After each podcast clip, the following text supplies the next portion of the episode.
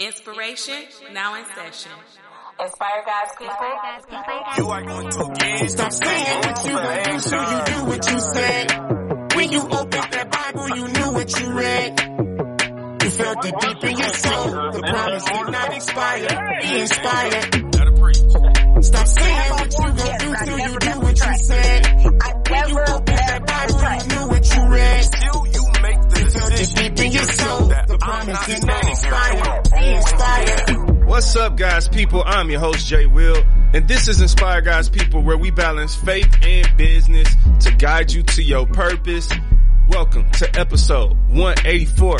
I got a guest coming on today, Tanisha Johnson. She's an author, an editor, an entrepreneur. She calls herself an authorpreneur, a book bully. So we're going to talk about writing a book. This is for the people out there who want to learn how to write a book, the ideas and the concepts behind it. Or if you a person is like, man, you know what? I don't, I don't believe I need to write no book. Maybe Tanisha can convince you, and also maybe me today. Maybe, who who knows? Maybe I might write a book. You know how long people have been telling me to write a book? A very long time. But we're going to dig into that conversation. I do want to tell you on the front end, uh, today's episode, we're going to tackle some, m- m- m- I can talk. I can talk. Some mature content. You feel me? Um, so I want you to know that ahead of time. Uh, there are some, um, things that are a little, could be graphic for kids. I know that some people tend to listen to the show. You know, you might have the show going on with your kids in the car and things like that. So I just want to give you a heads up. This is what I would say as a eighteen and up episode.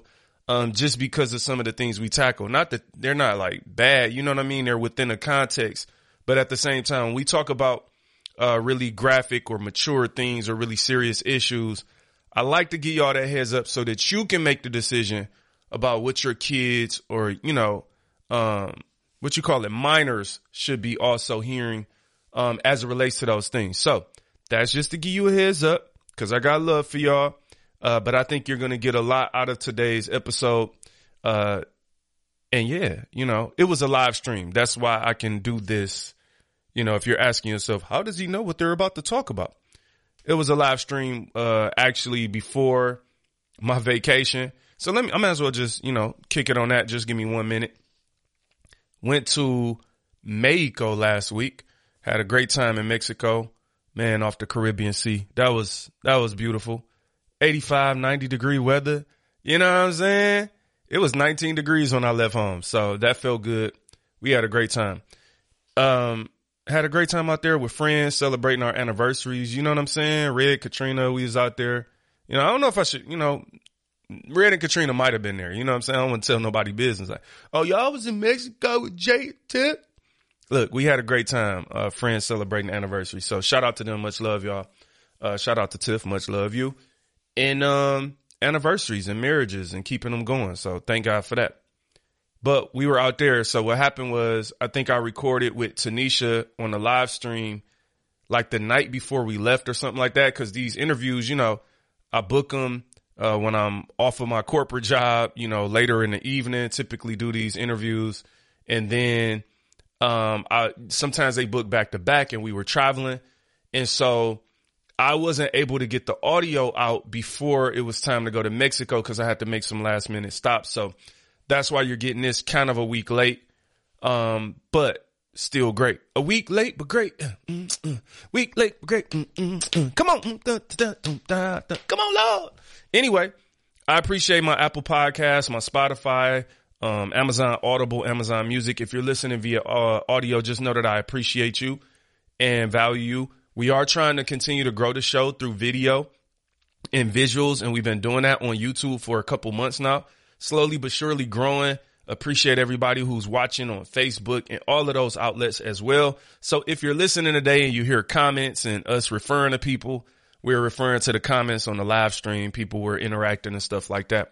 And if you want to see us, then feel free to just go follow Inspire Guys People at Inspire Guys People on YouTube, or just put that in the search bar and you'll be able to subscribe to the show. I think I've talked about enough, and we're about to jump into this interview. So yeah.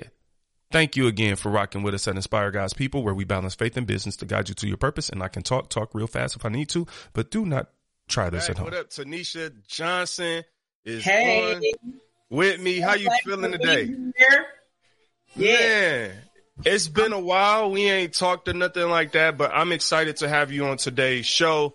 For the people out there, Tanisha is an author. An authorpreneur is how you describe yourself. You know what I'm saying? Yes. I like that word. Author, editor. Um, you call yourself a book bully. We got a bunch of titles and things that we're going to learn all about your story today. But yeah. Welcome to the show, Tanisha. Thank you so much. This was long awaited. I'm excited. Yeah, you know, on that, like on that note, we've, you know, we've known each other for a while. Do you remember when we met, though? I'm, I'm gonna test you we real quick. We met. We met at Antoine Jackson's uh, workshop. Maybe ten years. Has it been ten years? I don't think it's been ten years, but I think it's been seven to eight for sure. It was a long time ago on John R. I remember we were doing maybe a business it workshop. Was, yeah, so you were you were actually speaking about editing. Yep. And it was for authors. It was a workshop for authors that Antoine was doing. And mm-hmm. I was speaking on marketing. You were speaking on editing. And we met that day and we've been cool ever since. So yeah. And I'm um, still rocking my Millionaire Mindset t-shirt with holes in it. I will not throw it away. I'm not mad at that, man. It's a blessing, you know, to connect with people and, um, you know, like just to be able to meet people along the way. What up, Helen? How you doing out there? Helen is definitely somebody who's been rocking with Inspire Guys people for a long time. Uh, thank you for tuning in. So, Tanisha, let's go on, like, I want to go on a journey and understand. And first, first things first, can we talk a little bit about your Facebook post? You know what I'm saying? You always, you always bullying people and telling people that they need to write their book. Listen, can, can you, can you, can you kick it with me just a little bit and help me understand why are you so, um, adamant that people need to write a book? So I'll say it like this. I am sick and tired of people being broke because they have not written the book that they know they're supposed to write. Can we just say that?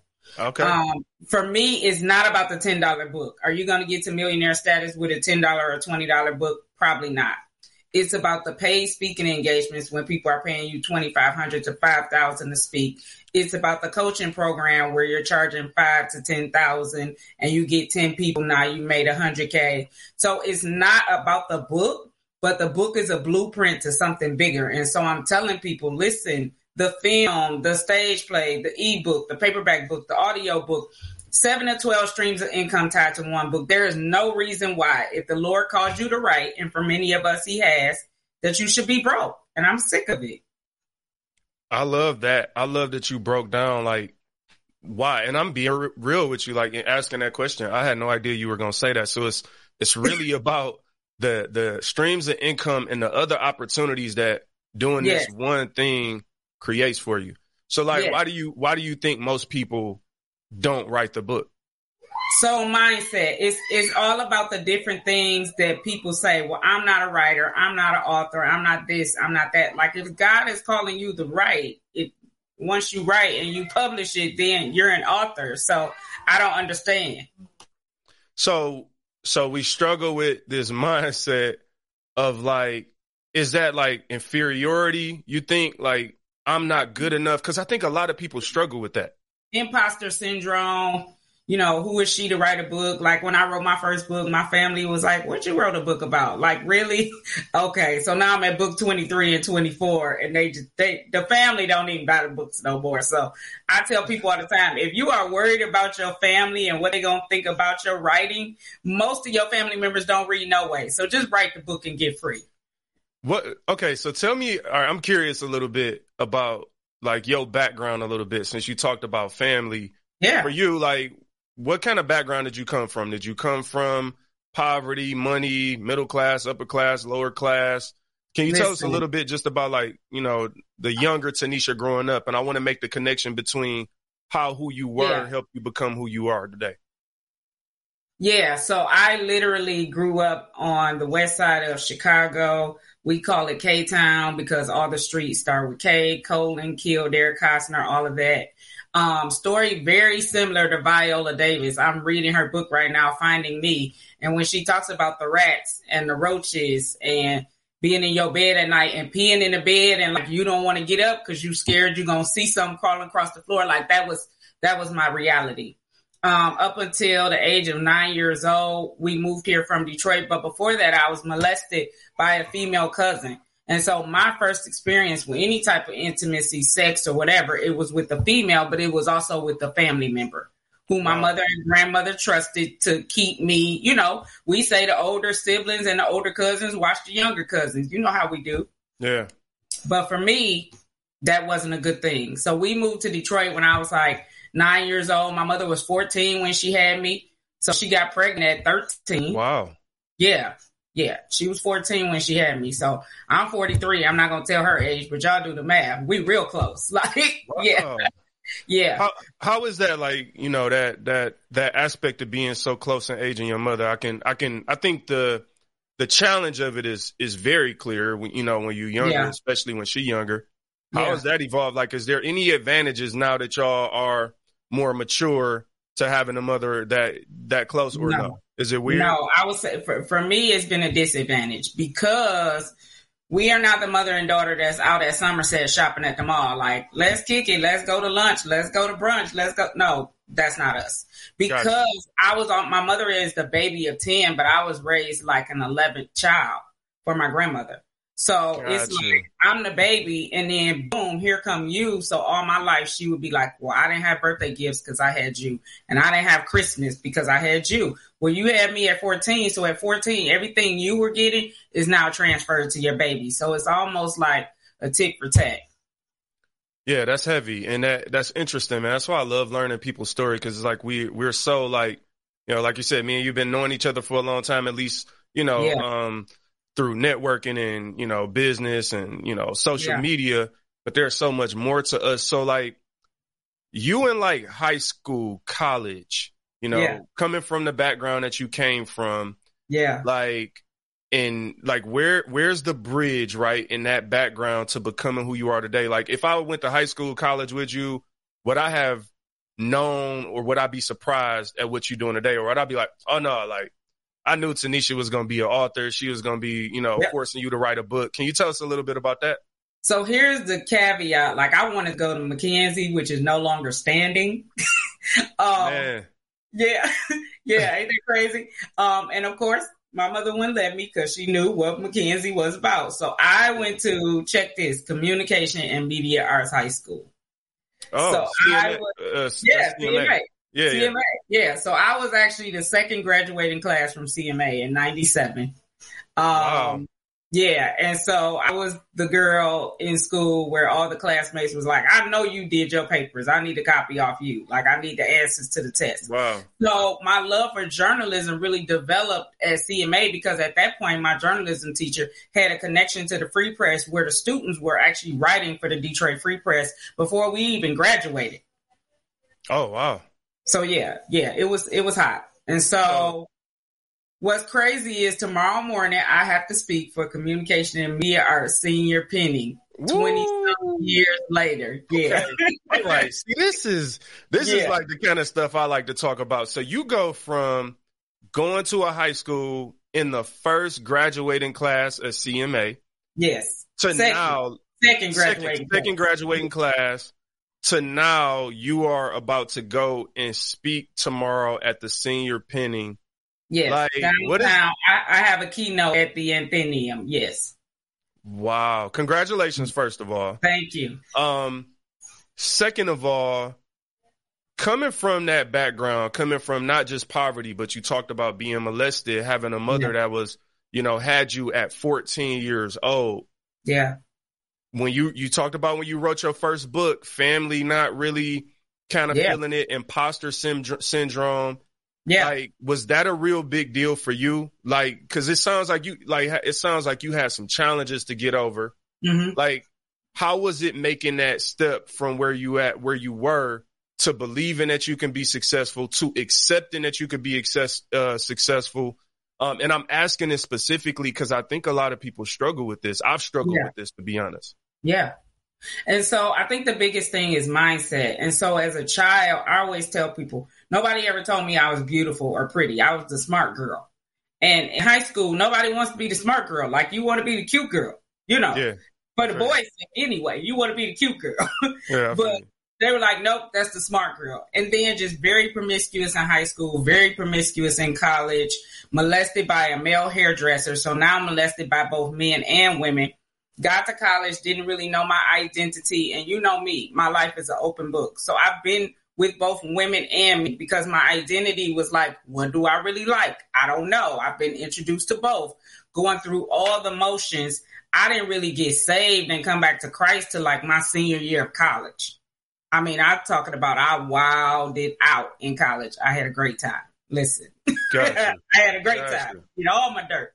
But yeah, yeah. So, so let me ask you, with going through what you went through, right?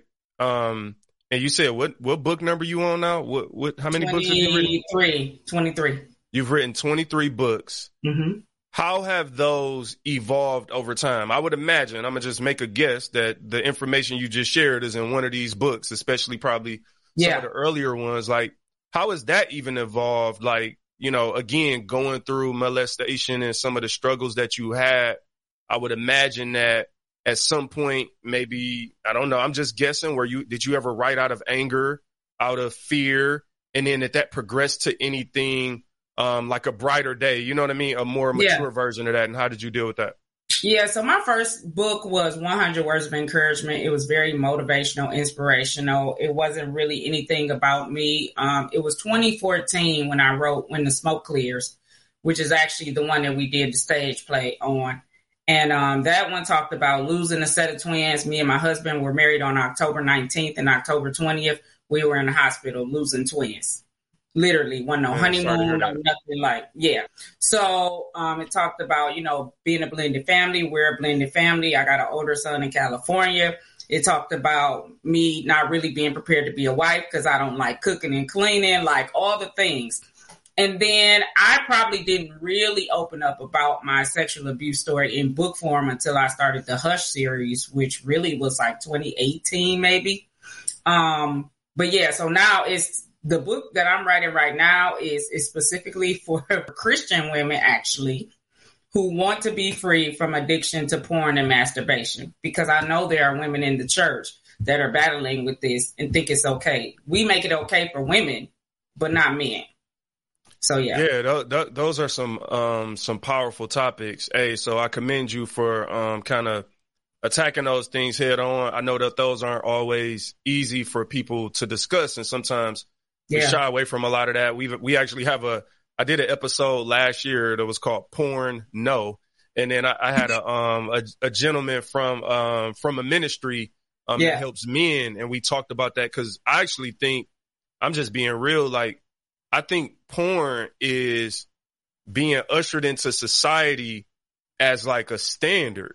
And yes. so I think one of the things we do, especially as Christians, is like, think about the ratings on a movie. Yes. R-rated, P G thirteen. We follow the ratings like gospel. Yeah. So we kind of feel like, well, if it made it in P G, it must be cool. If it made it, it's just rated R.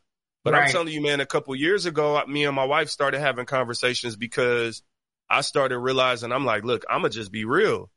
We had, we had kind of rented a couple movies, mm-hmm. and you know, like, uh, the, the trailer didn't have, like, I'm talking about, you, the trailer you see a trailer.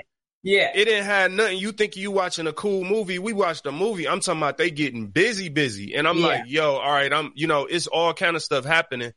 And I was like, look, one time I paused one of the movies. I'm not even gonna say what it was, because I just yeah. didn't expect what it was. I thought it was coming action movie or whatever. And I was like, I'm gonna be real. Like, I I can't honestly say I could really sit up here and watch what these chicks nah. doing, and I'm gonna be all the way straight. And so. Yeah. I think a lot of people struggle with being real with themselves as it relates to porn.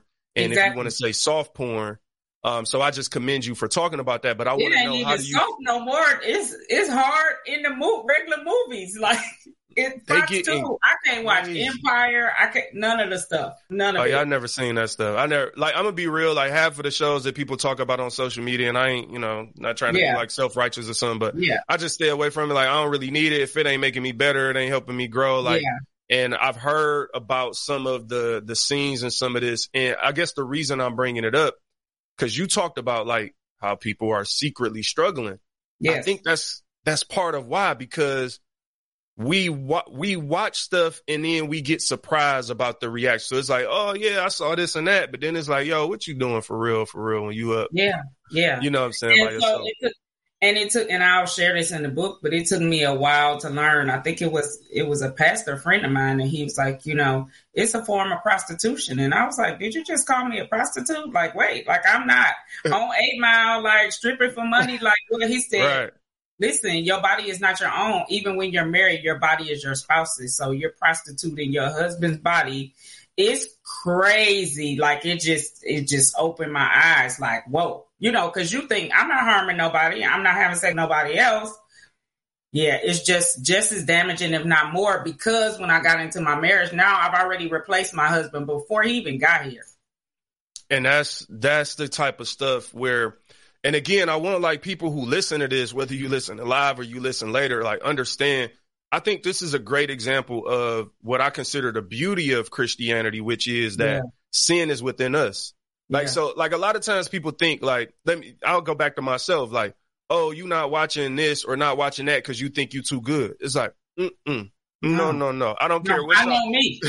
don't, no, let I know smooth, me. Don't let the smooth taste fool you, inspire guys, people, whatever, whatever. I am human. I'm a man. Like I'm a man's man. So like, yeah. don't let the smooth taste fool you. And I think we do that sometimes. We, we put people on a pedestal like they're, they're not capable of seeing. So, right. um, yeah, those, those are, those are definitely some, some heavy topics that, that need to be talked about. So yeah, yeah. I, you know, be looking forward to what you do. Now you talked about like the stage plays.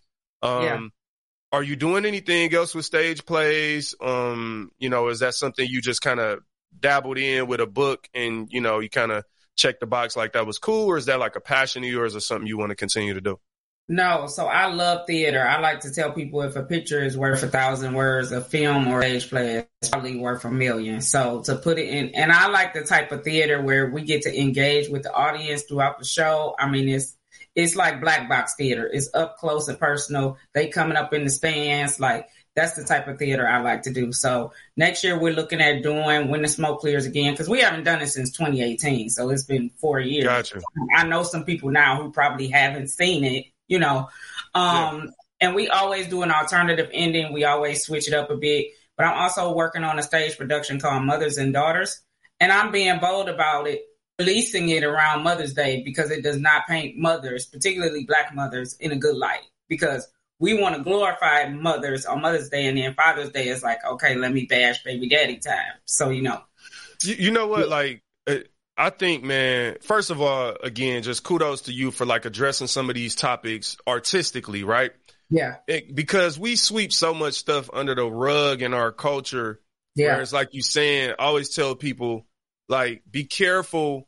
Not, not that you shouldn't celebrate single mothers. Shout out to the yeah. single mothers out there like all day long, yeah.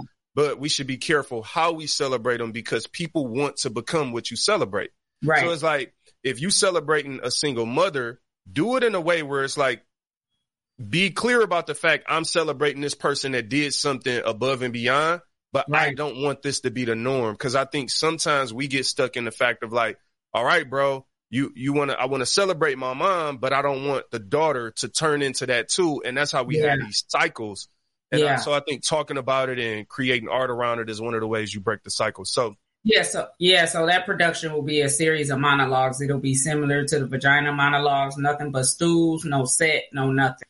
Um, and then we're working on a short film called What Happens in This House, which is of course centered around molestation. What happens in this house stays in this house.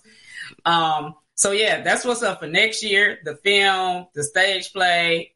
Yeah. So let me ask you this. Like, as you, like, if a person is out there and they thinking like, all right, I, all right, I, I want to write a book or they, they question it. Mm-hmm. Can you tell me, like, who should write a book, A, and then wh- how do you know that it's time to write a book?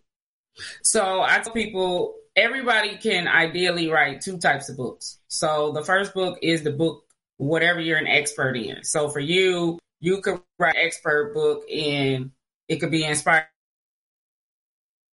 podcasts, all the things. Um, but again, what are you an expert in? Now, for me, it just happens to be books. My expertise is books. So I wrote a book about books, Grammatically Incorrect, which is like editing and proofreading tips for authors. So whatever you're an expert in, that's the first book. The second book I tell people is writing a memoir about a significant time in your life where you've had to overcome something. So not your whole life story. When people sit down and try and do a life story, I get overwhelmed because it's only so many people. I'm not reading Michelle Obama's four hundred page book. I'm overwhelmed. so, so yeah, I tell, I'm like, don't write the whole life story. But if you were diagnosed with cancer and then you got healed of cancer, I need just, just write about that window. And then that becomes your ministry, your marketing, everything. Like you become the expert on overcoming cancer because you've been healed from it. So take a portion of like your life, something yeah. that you've done or experienced, and write a book on that. And I'm assuming you must encounter a lot of people who try to fit their entire life they into do. a book. They um, do. And I can understand it. I can definitely understand it. Shout out to the people in the comments, Lydia, Jen, Helen, appreciate y'all. Um, All right, so that's helpful. That's even helpful to me. Like, all right, take yeah. take a portion of your life and and, yeah. and kind of and, and, and write that way. So then let me ask so, you this. So just, just an example of that. So for me with the sexual abuse, so I have the Hush series. The first book is all women. The second book is three men and four women. The third book will be all men. But I also started a nonprofit called the Monarch Circle, where I help both men and women heal from sexual abuse through the use of small group discussions. Because when I asked particularly black men, where do they go and heal? The answer was, we don't. We don't have anywhere to heal. So, yeah. So I feel like if I'm in the urge to solve any one problem, that's probably it. Okay. And and and the reason being, and it, I'm, I'm making this connection because it's helpful, because that was what you went through. Right. And a lot of times our struggle becomes our story. Yes. And we have to be in control of that story, meaning putting God in control of it. And the reason yeah. I'm saying this is because sometimes we go through things. I actually made a post today, like, don't let your struggle, um, what I say, your uh, brokenness become an idol. Yeah. Because I think what we end up doing is instead of doing like what you're doing and creating Um, content and opportunity and resources and businesses to help other people get out of it. Yeah. We just keep like reinforcing why we are in it. And right. it's like, hey, like, so let's say if, you know, if you, if you grew up broke and it's like you grew up broke and then you spend the next twenty years complaining and talking about being broke. Yeah. That's, that's making it an idol versus if you grew up broke and right. then you create something and, and become something out of your life. And then you go back and start yeah. helping other people out of, out of that situation. Um, so, so, hey, like I hope, hopefully somebody grabbed on to that. If you're thinking about writing a book or you're thinking about your life story, like think about some of your struggle or something that frustrates you and focus on that one thing that and one start thing. writing on that. Yeah. Um, so, so here's my other question, Tanisha, on, on that. Cause I think a lot of people are, are going to be asking like, how do you, Um, how do you write a book? Yeah, Lydia, like write how you Yeah, overcome. write how you overcame. And and let me say this, I'm glad Lydia said that. Don't bleed on the pages. If you know you haven't worked through the healing process yet, it may not be time to write the book. Like if you are going through a divorce right now, the, don't write the book on divorce. Like, sis, bruh, you might need to wait eight years before you come in these streets telling people how to successfully get through a divorce. Like you just signed the papers. Like, wait a minute, don't bleed on the pages. Um, a lot of people want to do tell-alls. They want to out their spouse. They want to out the other person. Like, that's not what we're doing. If you come to Saw This Written, I'm not even publishing it. I'm not touching it with a ten-foot pole because that's bleeding on the pages. Those are your journal notes. But what do you want the world to read, and how can it benefit your readers? I love that. Don't bleed on the pages. Chanel said you helped a couple of her family members, and she's next. Shout out, Chanel. Wait, let's go. Um, let's do it. Um, listen, I hope like all right. I, we gotta. I gotta make sure. I gotta make sure they heard that. Don't bleed on the pages. Yeah. Now, here's where else I think that has a lot of value. We run to social media these days mm-hmm. for everything. Yep. And I think sometimes people don't realize like the emotional aspect of social media. Something, mm-hmm. if you super emotional and you going through something in your life, you might need to turn your phone off. I'm going to be real with y'all. Power off. Yeah. Like, off, throw it out the window, delete yeah. Instagram. I'm being real. When you when I'm when I'm quiet, some not not all the time. I don't want to like misrepresent people like, oh, that's when something he going through something. But I'm telling y'all, when I'm emotional, I ain't saying nothing. Like, yeah, yeah. I I ain't talking.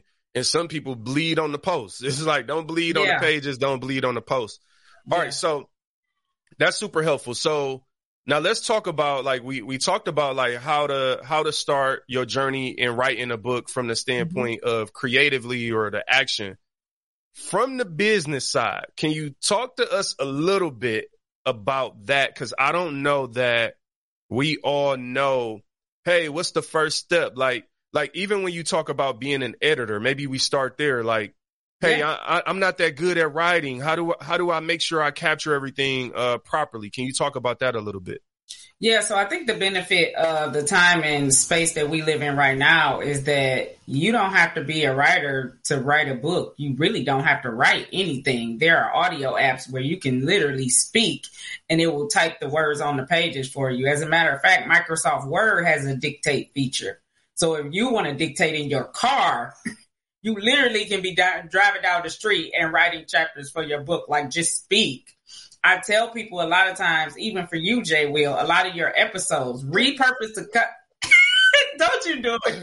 I didn't know this Repur- was going to get personal, people. Listen, re- repurpose the content that you already have. So many times we're trying to start with a blank page. We're trying from the very beginning, and we already have content. It may be social media posts. Listen, one hundred Words of Encouragement was nothing but social media posts.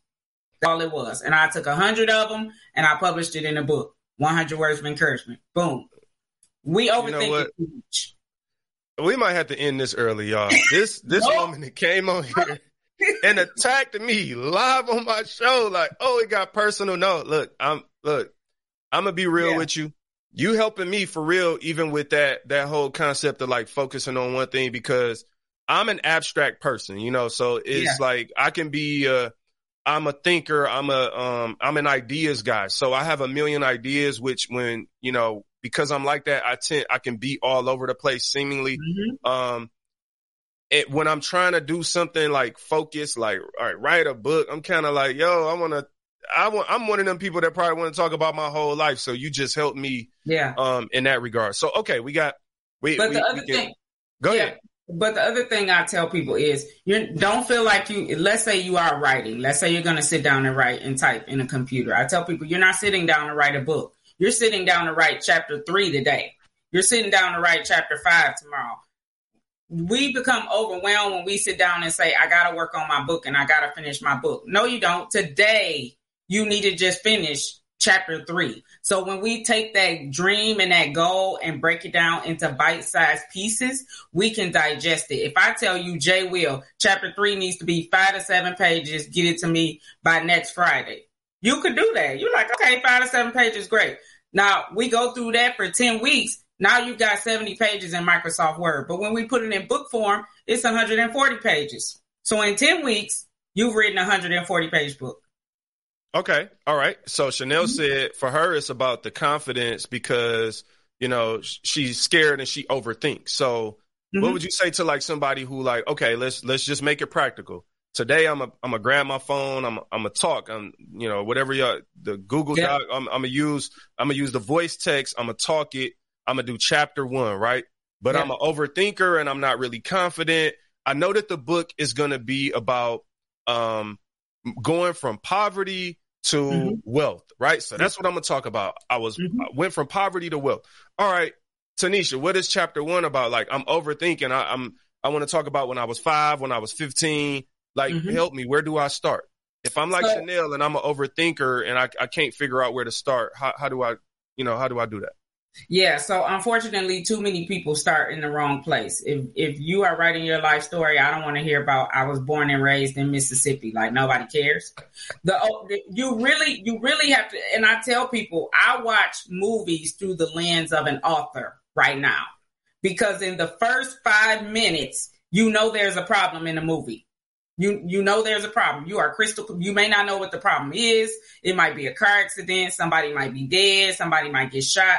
but something is happening within the five minutes to let you know there's a problem. Likewise with a book. Within the first five pages, you need to wow your audience. You need to let them know their problem.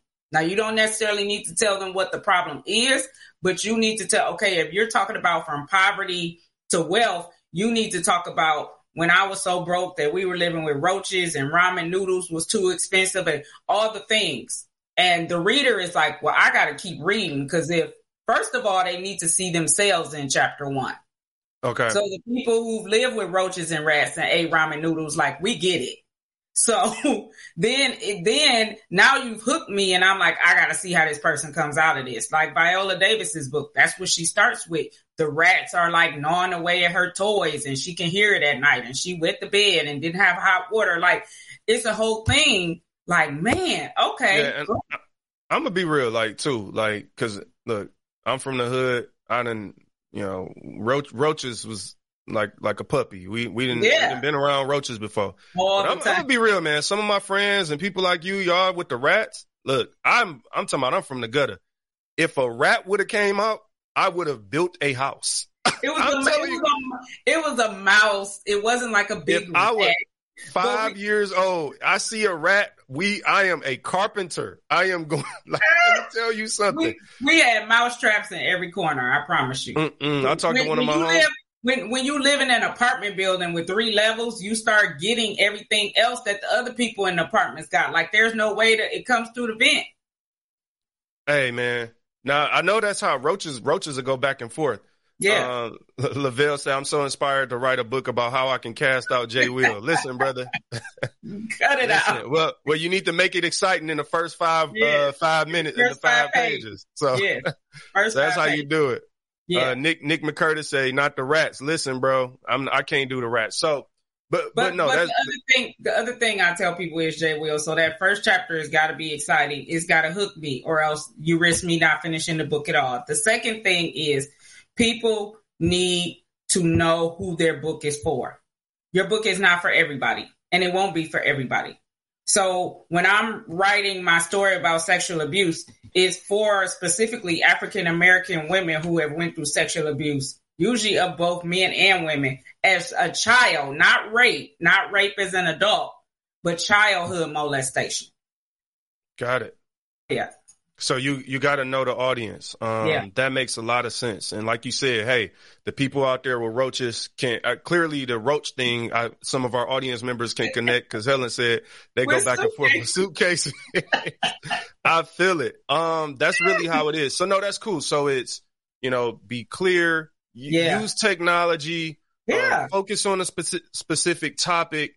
Um, but know your audience. And I think that's important, you know, you know, working in sales and marketing, that's always really important to know your demographic. And sometimes we, you know, people don't realize that major organizations who yes. sell you stuff, like you might think you go in a grocery store and you like, oh, this is just my favorite candy bar.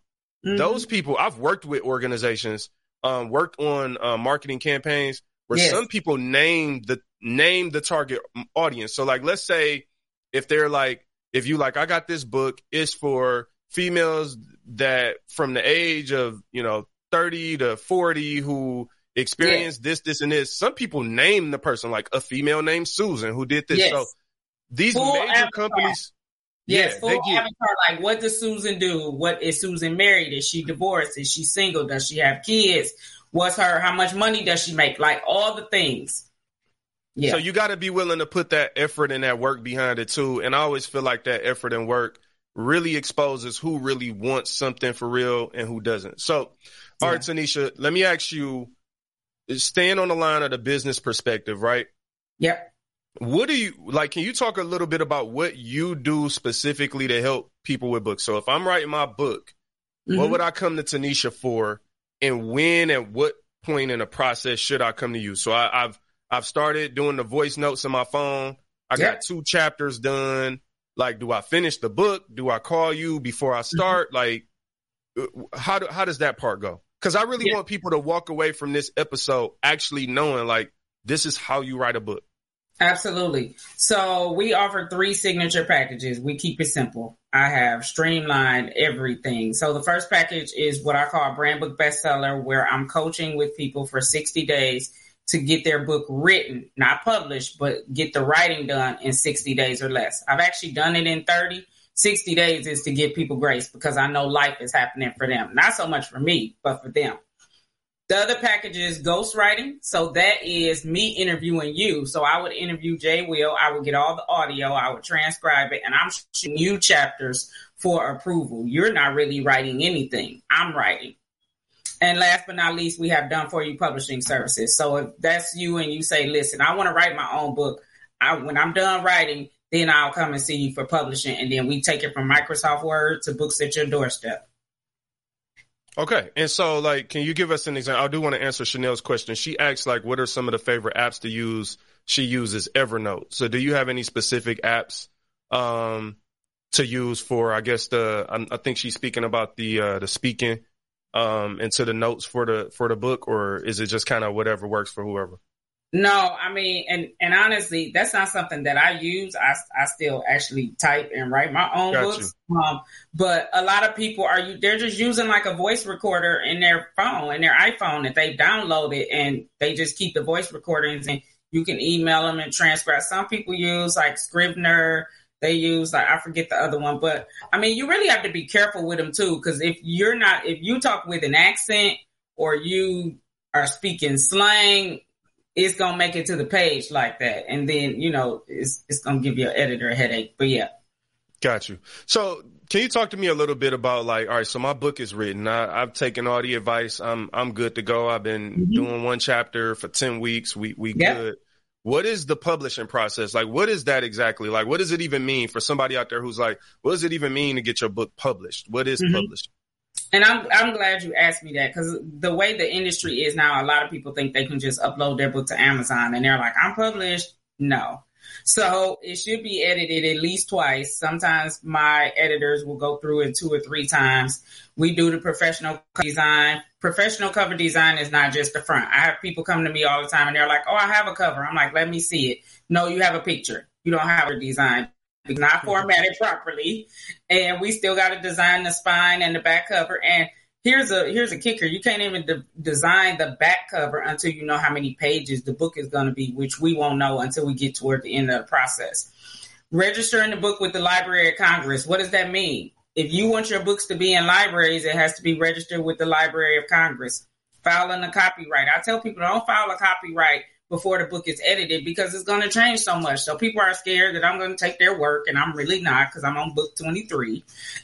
But they're scared that I'm going to take their manuscript and publish it and do them wrong. So they're like, oh, I already got it copyright. I'm like, you just wasted your money, because the book is going to change so much by the time we edit it and format it. That's not the final book. Um, in addition to that, we do the typesetting. So that's formatting the interior pages, your headers, footers, interior design. You want squiggly lines, you want roses, whatever it is, my typesetter will get it done. I upload the ebook to Amazon. I tell my clients, don't sell your paperback book on Amazon, because Amazon takes forty percent of every sale. So while the people out there on social media like, yeah, I'm an Amazon bestseller, y'all, that don't mean, look at me, that don't mean nothing for their pockets. Not nothing, nothing. Gotcha. I'm talking about pennies, pennies.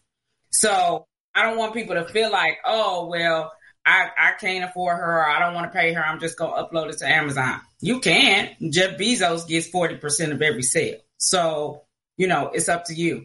Um, but I tell people, sell your paperback book from your website, because you, you recoup one hundred percent of the proceeds. Yes, you have to physically go to the post office and mail the books, but most people want you to sign it anyway. So if it's coming from Amazon, you can't sign it. What about printing? Like, where, where yep. are you... Huh. Yep. So we do. So we do print on demand. I use IngramSpark for the most part. I don't print through Amazon. I've used BookBaby. I've used forty-eight hour books. So I use different printers. Based do you on the find that they're pretty much the same, or kind of like you no. know? No, no. It's really, each project is different, because it's based on the size of the book and the page count. So a hundred page book is gonna print way less than a four hundred page book. Got you. Yeah. So, so I think it's important for everybody out there to really understand. And the reason I'm asking these kind of questions, because, like, that's what Inspire Guys people is really about. Like, giving you something tangible and practical that you can take. So I hope everybody's listening to the fact that, like, yeah, I think there there's the excitement of, yeah, you want to write a book. Yeah. But what we're really trying to speak to is people who really want to write a book. Like, you really want to get through that process and don't skip steps. Because I think what happens is, mm-hmm. you know, especially sometimes if you're a person that don't have nothing yet, I, that's why I like that you talked about um, you earlier. You talked about the fact that, like, this ain't just about the money you getting off a book. That's the ten dollars right. a book ain't going to make you rich. It's about the other doors. Because I think right. what happened, Tanisha, is when you come from nothing, and I've been there, there's a difference between a hungry person doing something and having an idea and a yeah. person who's established. And sometimes when you hungry and you starve, and I feel you, I get it. But sometimes yeah. you skip steps that end up hurting you in the long run. Right. That's your brand. Yeah. That's that's your book. Your book is your brand. I tell people, you're not just writing a book, you're building a brand, and you are the brand. So you can't show up polished and makeup and slayed, but the book has ten typos on the back cover, and then the first chapter is jacked up. You no. Yeah, you don't don't do that. Y'all know I get to talking crazy. You get to saying stuff, I start having visuals, but I, yeah. I feel what you're saying. Like, you want you want that consistency. And ultimately, we want to go from start to finish with something good. But look, remember, if anybody who, you know, you catching this at a certain point, like Tanisha said earlier, it ain't just about the book. It's about right. the other streams of income that the book and the opportunities that it brings. Um, can you talk a little bit specifically about on the speaking side? How does a person, so it's, let's say today I wrote a book.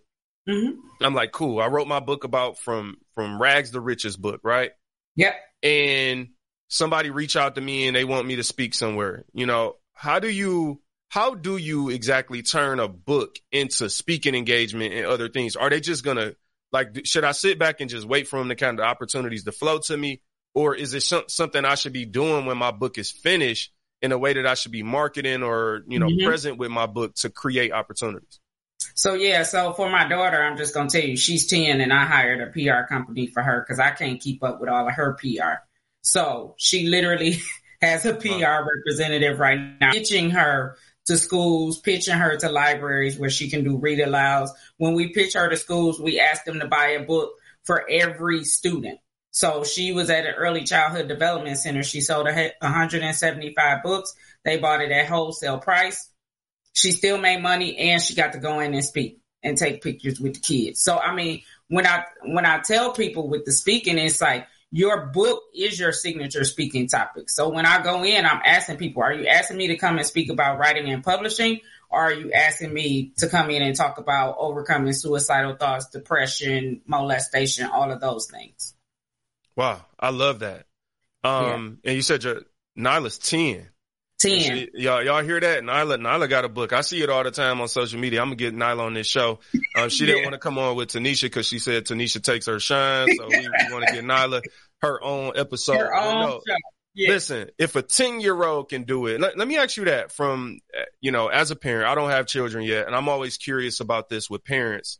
Yeah. Um, when your child follows your footsteps, was that something that you encouraged her to do, or did she see you and want to do it? Was she just kind of around that environment? Like, how did, how does a ten-year-old want to become an author and now a speaker? I've seen that she's been on the news speaking. Yep. She's kind of, she seems kind of confident. Yeah.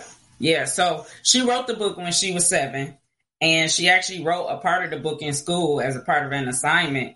And I took it and was like, you know, you want to get it published? So I published it for her, not knowing three years later that Meyer would pick it up. And now she's got a national distribution deal.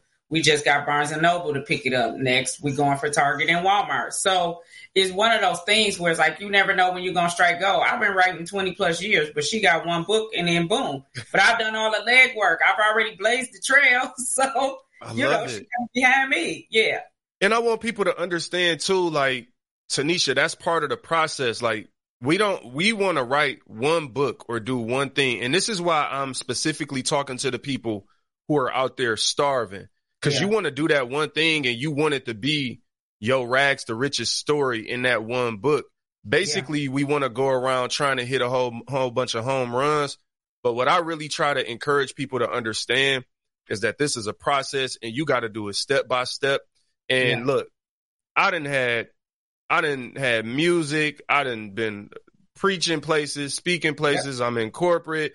I got a podcast. I done done the fashion, whatever, whatever. Like, man, you just got to go through that process and let God work. So like you yeah. said, you did that leg work, leg work, and now it's part of your legacy because your daughter has the national distribution deals. Yeah, yeah. That's kind of so, crazy. And and I think we as parents have to be okay with, I'm in the earth to see the legacy and I'm in the earth to see the fruit. It just may not be me. It's her. Yeah. Yeah, and that's and that's part of it. I love what Lydia said um, in one of these comments. She said that elevate your conversations to see what you are most passionate about. And I think that's, that's important. That's the problem. I, I think that's the biggest problem. Two things. People don't know what they're passionate about and they don't know their purpose. You are not in the earth to just work a nine to five and go home and eat and get up the next morning and do the same thing all over again. And and you know what's crazy about that? Because sometimes people even miss the purpose in their nine to five. And here, here's what I mean. Um, you know, mm-hmm. I work for a corporate, uh, a Fortune fifty organization, and we had a town hall meeting like two to three weeks ago, and they had highlighted, um, now you're talking about a Fortune fifty organization.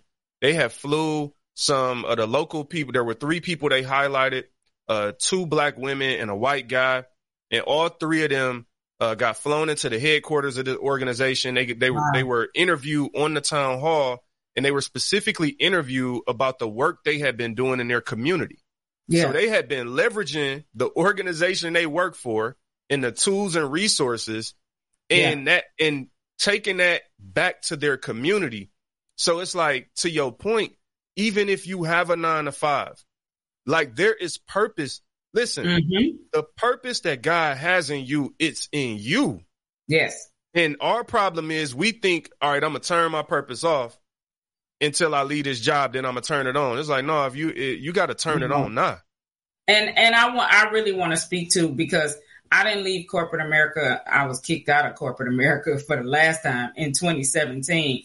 Okay. I was working. I was working at Raytheon in Troy. I've worked for D T E Energy. I've worked for Mercedes-Benz Financial Services, and in those in those companies, I was in corporate communication. So it was still in alignment with my purpose. I was just doing it for corporate America. So again, it's one of those things where I'm not bashing people that have a nine to five. I've done it. I've done the, the three to eleven, and didn't like it when when we had Yellow Pages. A long, long time ago. I was the editor for the Yellow Pages. But again, twenty years of working in corporate in alignment with my purpose, and then shifting to where my business solely focuses on books. But, and this is what's dope about it. The dope thing about it that people don't realize is sometimes corporate is just paid training. Yeah. So, and, yeah. and you get those opportunities. Like, think about the companies you just named. Editor for the Yellow Pages. We all know what that is. Mercedes-Benz Financial. We all know what that is. D T E, yeah. at least, you know, in Michigan, we know what that is. You better know like, what D T E is. Exactly. Or, right. It's a problem. But my point yeah. is, we don't sometimes understand how, I'm, I'm, I'm saying this because we got to learn how, just like with the book, to connect the dots. Yeah. Sometimes our lives are like all these dots and all these individual situations that we going through, and we haven't taken the time to figure out, hey, how does this experience I went through and got abused as a kid, how yeah. does that connect to writing or my, my desire to write? Oh, I need to write about, you know what I'm saying? So yeah, I love yeah. that. And, I, um, and I mean, it's a real question. I asked God, like, where were you in the midst of that? And he said, I was right there. Like, literally in one of my counseling sessions, they asked you, go back to that moment when you were molested, and where is God in the room? And ask him to show you where God is in the room, because he never leaves you or forsakes you. So why would he leave you or forsake you in that moment? And in that moment, it was like, God, how can you even work this for my good? Like, how, how can you turn this? And, and now what, I have a whole nonprofit. Yeah. That's so real. And I want people to really, really like, really try to hear that. It is, it's okay. We all go through that struggle of trying to believe that there is value in what you went through. Yeah. And I think so many people are leaving the church and leaving the faith, leaving Christianity, because nobody's talking to them about the connection. What we, what we try to do, let's just be real. Um, and when I say that, like, I know I'm overgeneralizing, but I know it's not everybody. But what a lot of people try to do is they just try to uh, faith talk it away. Like, God right. is good. Da, da, da. It's like, no, sometimes I need more than that. Sometimes I need you to tell me and talk to me about how can I use this, because this is my real life. Don't just tell me yeah. it's going to be all right. Tell me exactly why and how yeah. it's going to be all right. So I love that. And shout and, out to the people Jay, in the comments too. Yeah. And Jay Will, to your point, last week I got a call from one of my girlfriends in Maryland, D C area. And she said, I know this is the type of work that you do. And I didn't know who to call. But my sixteen-year-old daughter was just raped today. So mine happened thirty-something years ago. Like, the devil ain't got no new tricks. Like, it's the same thing over and over again. Like, it's still happening. Yeah, and I see um, Mia um, or Maya. Is it Mia or Maya? Yeah, um, yeah like, and so the, the point is we all have something that we've gone through. And, like, Tanisha, my desire, my goal is, you know, with all the negativity and crazy stuff going on in the world, not just how can I be positive, because positive yeah. is cliche. Yeah. How can I be purposeful and like God purposeful? Like, how can we use this stuff to point people back to God? And I, I just want people to know out there, writing a book is just one way, yes. but it leads to other ways. Like you said, you can write a book, then it turns into speaking. And me and Tanisha, we, we opened up this show, Tanisha, talking about how we've known each other seven, eight years, but where did we meet at? We met at an author's event, right? Yeah. And we met speaking. And I'm going to tell you, like, for me, I- I'm going to just say this because because I believe people need to understand how to make those connections. For you, it was like you said, the molestation and, and making those connections to, to writing about it. Look, man, when I was growing up, I was a class clown. Like, I would get in front of the class and say and do anything. And I didn't understand the superpower in that, but now it's like I've gone to churches, I speak yeah. in corporate, like I go in front of people and I talk, and I, I just I just talk. Sometimes I yeah, say no crazy fear. stuff. Yeah, you, no fear. But the crazy thing about it is sometimes we don't know the purpose of like all those little things that we're going through growing up. So I love that you said that. I want to um I want to ask you a couple rapid fire questions before we get you out of here. Um, all right, damn, this went fast. I know, ain't it crazy how fast it go? First of all, if y'all out there and y'all um, enjoying what Tanisha's talking about, definitely follow her um, on Instagram, um, Tanisha Bestseller. Um, it's on the screen for you to see that. So check out her Instagram. It's also going to be in the description of today's show, uh, whether you listen on Apple Podcasts, YouTube, wherever. Um, typically after the show, we get all the descriptions uploaded. So it's not there yet, but it will be shortly. Um, so I want y'all to check that out. But also, Um, Tanisha, I want you to, um, just talk a little bit about your websites, um, Tanisha Johnson dot com, so it is written dot com. And mm-hmm. why would I go to one or the other to connect with you? So it's Tanisha Johnson dot com, but it's actually so it is written dot net. Oh, .net. My bad. Hold yeah, on. You know, because so it is written dot com was taken fifteen years ago when I started. Ooh. So yeah, yeah.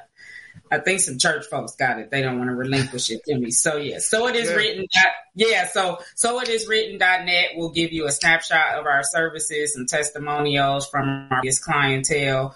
You can fill out the contact me form there, and I'm personally the one who will respond to you if you want information about our services. The Tanisha Johnson dot com website is more so if you'd like to book me to speak, if you want to interview me personally, things like that. Cool. Thank you so much. Um, so a couple quick questions before we get out of here. I think this is a big one. What do I do if I have writer's block? Because we know creatively, sometimes just me speaking personally as a person that, you know, has written a lot of music and stories and different things. Like sometimes mm-hmm. I'm feeling creative, even with this podcast, sometimes it's flowing. I'm like, oh, I got all the creativity in the world. And sometimes it's like a block. Like, all yeah. right, I know I should write a book. I got this topic that I'm passionate about, but it's just not flowing. Like what, what should a person do in that situation? If they so got two things, yeah, two things I tell people is, um, number one, write. And I know it sounds cliche, but it's like Five Below. I think they have these writers, like it's a, a book full of writing prompts, like just write about anything. I'm not saying write working on your book, 'cause that's pressure. I'm right. just saying, just journal, just write out prayers or write a love note to your boo, whatever it is, just write. Get back in the idea of writing, letting this flow across the pages. And when I say writing, I mean really handwriting with your finger on paper, not typing, but writing. Oh, the other okay. thing so, I Yeah, the other thing I tell people is change your atmosphere. So do you need to leave the house and go to Starbucks so you're not thinking about the laundry that need to be done? Do you need to go to the library? Do you need to go by the water? I write great things by the water. So you got to know what your inspiration is to get out of that. Oh, I like this one. Write the feelings of having writer's block. So that I think that goes right to the point you're making, like just write. Not about um, anything. Yeah, that's actually pretty dope. Um, Helen says she got a few of your books and have taken two of your classes yes, and Helen. Thinks you're awesome. So that's pretty cool. Helen is definitely one of those people. I just want to shout out Helen and say, you know, Helen, I'm praying that I'm praying nothing but success in your future, because there are some people that you see and you like, this is a person that's all about the right stuff. They just trying to learn. And they yep. connecting to all the right people. So, Helen, I'm for real, for real. I'm looking forward to being able to look back and hear testimonies from you about your journey and the process, just because I've had the opportunity to see you because you've been a long time listener of the show, seeing yeah. you on social media. And I just appreciate the people out there. And I know there's others like that, but just know, man, we rooting for y'all. We praying for y'all. Like this one oh, thing yeah. about when you're doing ministry, you want to grow. You want to make money. You want you want to be able to be successful. But it really is personal to see the people that, like, when I, Tanisha, when I see people that's connected to Inspire Guys, people do something good, I be feeling like, look yeah. at us. Look what we yeah. just did. Like, yeah, you know what I'm saying? We just did. Look at what we just did. Um, All right, Helen, keep going. That's yeah, great. she she she ain't playing. So shout out, shout out to Helen. Um, yeah. All right, before before we get out of here, I, I want to ask you one last thing, and I want to ask you, maybe it's a two-part question. What is the the most fulfilling book project that you've worked on to date? That's not one of your yeah. own twenty-three books, though. Wait, what? yeah, it, it ain't one of your own, like, because you've oh. worked with a lot of people. So a project that you've been a part of or worked on that has been really fulfilling um, in the heart of working with other people. Mm. Cool, I'll put you yeah, on the spot. So, no, so No, um, it was a ghostwriting client. I started with her in October and we actually finished in ninety days, which is the quickest I've ever done a ghostwriting project. Um, but we were crystal clear on who her book is for, what problem it solves, and what she wanted to say. And it's about significant parts of her life. Like, she's been married three times and all the things, just finding herself. But that one right there, and I mean, we haven't even published it yet. We finished the ghostwriting, but we haven't gotcha. done the publishing phase yet. But that one right there was more fulfilling for me, number one, because of the content, and she loved it. Like, there wasn't a whole lot of changes, so that was a boost for me. Um, usually when I'm ghostwriting, I go back and forth with people for a year or two because they just dragging their feet. Um, but not only that, but we got it done in ninety days. And when I say we started with a blank page, we started with a blank page. Wow. So, yeah, that was interviews and everything. So, yeah. I love it. All right. And last question before we get you out of here. What is your favorite book that you didn't write? That I didn't write? That you didn't write. What's your favorite book? Oh, man, that's hard. All right. So I'm going to go here. The name of the book is called Forgiving Forward. F O R W A R D. It basically talks about the concept of what Jesus did on the cross, which is basically forgiving us, not just for the things we've already done, but the things we haven't done yet. And yeah, getting us to a place where we will learn to forgive people, the person who ain't stepped on your foot yet, the first, the person who ain't betrayed you yet. Like, before Judas betrayed him, he had already forgiven him. He already knew. So it's one of those things where there's a line in the book that says, when you neglect to forgive others, you tell Jesus subliminally, the work on the cross was enough for me, but not for them. They still owe me. Man. And that's when I read that, it was like, oh, I got to let a whole lot of people go. Because yeah. that's what's blocking the flow for a lot of us, is we don't want to let people go, period. Like, we don't want to forgive. We don't want to work through it. None of it. And that's a lot of our pride, man, and, and understanding, like, Like you said, that, that work of the cross, um, that work of the cross, man, yeah. um, it's, it, it goes both ways. Like you saying, and sometimes we want to act like, oh, it's just for me. Like, thank you, Jesus, for forgiving me. Not right. thinking about, like, the people on the other end of the things that I've done where I, I need the out. forgiveness. Right. Yeah. Like, yeah. it's like, no, man, we have to be aware. Like, yo, I've needed, I've needed that grace that humbles you. Like, ooh, yeah. I know what I've needed because of things I've done, yeah. times I've slipped, failed, went to the side, like mistakes I've made. I know what I needed. And so yeah. it humbles you in a way. And I, I really yeah, so, want people so out one, there. Go ahead. Yeah. So, so one of the things I'll tell people about that book is it is transformational. So if you're going to write a book, make sure that it's transformational. You are not writing a book just to do another transaction of selling a ten dollars or twenty dollars book. It needs to be transformational. If it's not transformational, don't write it. I love it. Tanisha, this has been amazing. I definitely appreciate you um, after all yes, these years of knowing you. each other, um, jumping on the show. Um, I look forward to connecting again. Um, I'm going to give you, let you have some last words before I let you go. Uh, what do you want to tell the people? Um, anything you want to reiterate or any thoughts you want to leave them with? Yeah, get your book done, number one. Um, get your book done. Number two, find your purpose and burn rubber. Stay in your own lane. You are not in competition with anybody else but who you were yesterday. That's it. That's love, man. I appreciate you so much, Tanisha, and I see that the audience uh, appreciate you. Thank y'all all for commenting. I'm going to let you go, and I'm going to stay all here right. for a couple minutes with y'all and close it out. You have a good night, Tanisha. Thank you, bro. All right. God's people, man. Um, yo, hey, Helen, you say you knew it was coming with her telling them to do the book. Uh, Chanel, um, thank y'all for the for the comments and for the love. I want to share a couple thoughts, man, before I before I let y'all go. Like, hopefully there was more than enough for y'all to be able um to take away from today's conversation. My goal was really to connect with people. I know a lot of people want to write books. And writing a book, it's a daunting task. It's daunting to think about. Like, yo, where do I start? What do I do? And so hopefully, you know what I'm saying, you can listen back at this episode, share it with somebody who might want to write a book or might need to write a book. But a couple things I want to talk about is, A, it's that struggle. Now, if you listen to this entire episode, if you caught it at the end, I would advise you to catch it from the beginning. Tanisha talked about, you know, two things that she talked about that was pretty deep, and that's being molested multiple times. And then having a mother that was only fourteen when she had her. And one of the things I've learned in life is, and, and, and even doing this show, what it does is it, it humbles me in a way to help me realize everybody got problems. And sometimes, man, like, sometimes we go through life and we just being real and we feeling like, yo, why, like, why me? Like, I'm, I'm going through A, B, and C. Um, why did this happen to me? And, and why is my situation so bad? And it might be feeling like that just because you might not really know what the next person going through. I've known Tanisha for like, you know, seven years, you know, not like, it's not like we like know each other super personally, but social media, met each other in person at a networking event where we both were speaking and things like that. And I didn't know her mother was only fourteen when she had her. So I think um, we have to, A, understand that, hey, we're not in this alone. We have problems. A lot of people have problems, right? You know, and, and not to have that victim mentality. Follow me on this. Even when you really were a victim. Woo! Now he's talking. Now he's talking good.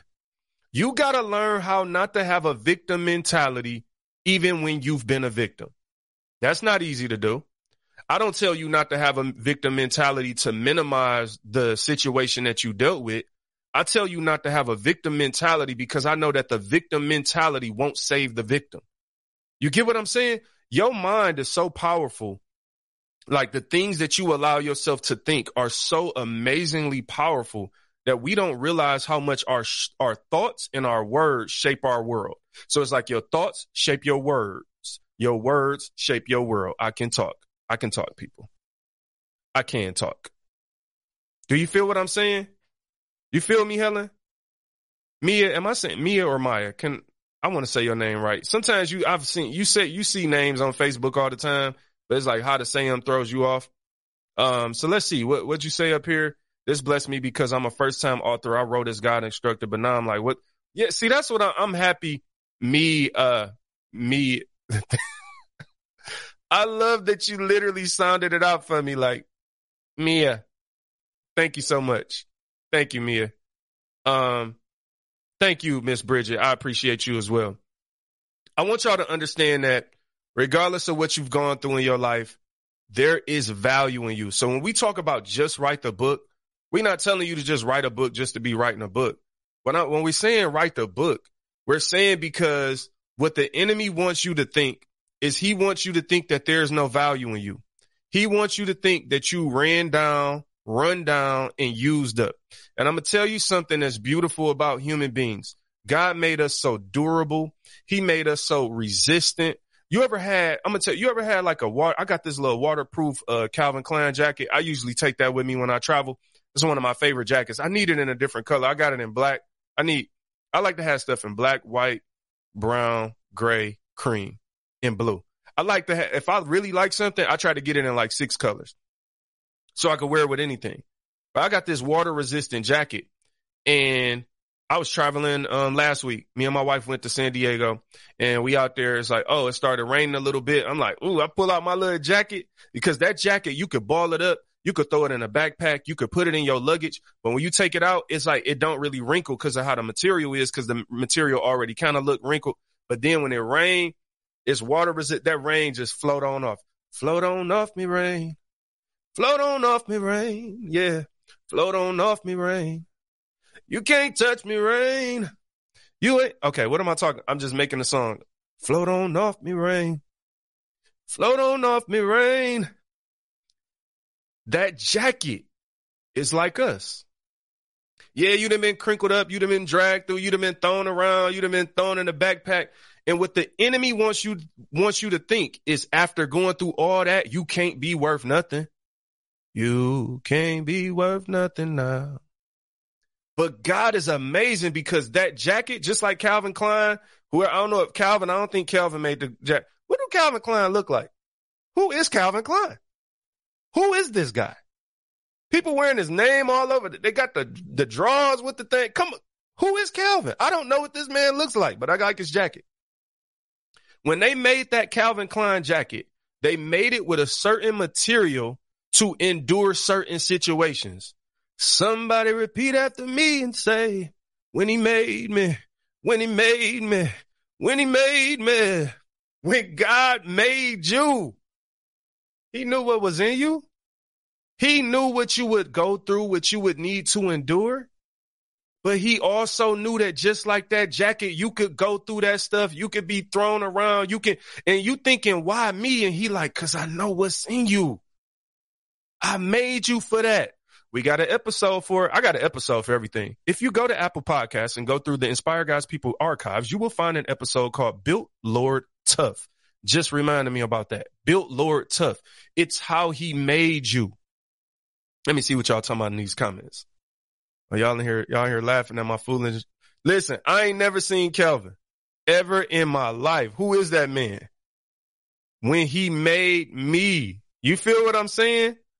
Listen, y'all got to understand, God literally is not surprised. Like when it rains and I put on that, mm, why am I about to say this? It's that jacket. I don't get surprised when that jacket defeats the rain or repels the rain. I wear that jacket because I know it's going to rain. What are you talking?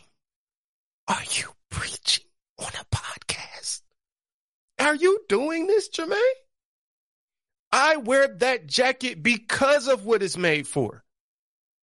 When you went through what you went through, that's why God blesses people the way that he does. The Bible says, to whom much is given, much is required. And sometimes we want to be given much without the requirements. But just like writing a book, hey, some of the best books, think about some of the best movies. They got the worst villains. They get, they were saved from the craziest situation. Imagine this. Imagine I make a movie, and here's the movie. A guy is born. He's born rich, healthy, has all the money, has everything he wants. He grows up, never has a problem. No bullies in school, no problems, no doubt. He's confident. He's beautiful. He has everything. He's tall. He's handsome. Marries the best girl in the world. Loving parents, grandparents. Everybody in his family stays alive for the rest of his life. And that's the movie. Now, you know what's crazy? As beautiful of a life that that seems like, there's nothing to overcome. Nobody watches that movie. Nobody reads that book. Like that guy, I don't even know how happy he really is. Like if you really think about it, it's like when I play a, uh, like you ever play a game or something? Like if I play um Madden, if I play a P S five, I'm playing, I want to beat the other team, but I want, like, I don't want to play my, my six-year-old niece in Madden because I know I can beat her. It's not going to be any fulfillment in that. The weird thing about life is that we have to go through stuff, y'all. We literally have to go through things in life. And that's what makes the story so great. That's what makes it so powerful. Y'all feel what I'm saying? The jacket survives through the storm. It was made for it. Y'all feel me? So just like we were created for a specific pers- purpose, like that jacket, the shirt can't, can't fulfill. Ooh, now you, what the? Oh, Mia, you gone. The shirt can't do it. The tank top can't do it. The hat didn't do it. Like, God made you for a specific purpose. And there's something that he wants you to do in this world. And there's other people. Let me tell y'all the absolute most amazing aspect of being able, being blessed to do this podcast. It's the people I connect with. I've interviewed so many people, so many amazing people that I don't even want to start naming people. You just got to go through the Apple Podcast archives and now the YouTube archives and start looking at, you know, the people we've talked to. But every time I talk to somebody, it's like it makes me better. And that's a, that is, and I'm like, that's a gift. That's a blessing. Even the things that I went through, I remember, you know, growing up, and I, I remember growing up on the east side of Detroit and knowing in my heart that I didn't, like, where I was growing up in my situation. I ain't saying all the east side bad or it's bad to live in Detroit or something. Don't take me wrong. But in the situation I was in, the neighborhood I was in, I was like, all right, like, this ain't it for me. And it's still a dope neighborhood. It's still dope people there. That ain't like, don't take what I'm saying wrong. But sometimes, you know, when something ain't it for you or when there's more required of you. And so many times we, because we don't want to hurt other people's feelings, we don't go where God is telling us to go. You feel me? And so, um, look, Mia, like, yeah, I'm, I'm from the east side. I, look, we all are. Half of us on this on this uh, podcast right now probably from the east side, to be honest, um, as we should be. But my point is, like, our environment is so important. Somebody, I think Lydia, somebody said it earlier, like, you got to get in the right environment. You got to talk to the right people. So so here's the one thing that, I, that I've learned growing up um, in the inner city and being from where I'm from. There's a lot of amazing people in the inner city, but just like anywhere else in the world, there's also a lot of toxic people. And so you have to be very intentional about who am I going to be connected to? Who am I going to listen to? And I know we don't always want to talk about this stuff, but sometimes it's literally a life and death situation. And what I mean by this is, like, I know friends and I have family who have literally been murdered, who've been killed. And when you review the situations and you look at the people they were hanging around, as unfortunate as it is, you start being like, Jesus, could we have seen that coming based on, like, just simply based on the people that were around them? Because the people around you, let, let, let's make it real plain, y'all. Let, look, all of my East Siders on here. I see y'all. I see y'all. Let's make it real plain. If Let's say if I'm around a bunch of people who want to, you know, start a business. So I grew up around entrepreneurs. All my friends, entrepreneurs, they daddies, entrepreneurs, like maybe even the people who ain't an entrepreneur, they have dreams. When you are around those type of people, you tend to become that type of person. In the same way, if you're around a bunch of criminals, a bunch of people who want to kill, steal, and destroy, they don't want to do nothing good in life. They lazy. They don't have no ambition, no motivation. Then eventually you start feeling, I'm going to speak for myself. When I'm around negative people, it starts draining me. I start carrying the weight and feeling the weight of the negativity. Like, so for me, I'm all about inspiring God's people, growing, self-development, success, um, trying to be better, trying to live a righteous life as much as I can. Like, I'm all about that. When I start getting around people who are anti all that, I start being, ooh, I can't do it. Like I start feeling it. It's like a burden. I'm like, ooh, oh, y'all don't want to do nothing. Oh, y'all want to be broke. Oh, you, oh, you don't want to be financially free. Oh, you don't want to understand sound doctrine in the Bible. So you just want to go to church, scream and holler, and remain in your situation for twenty years.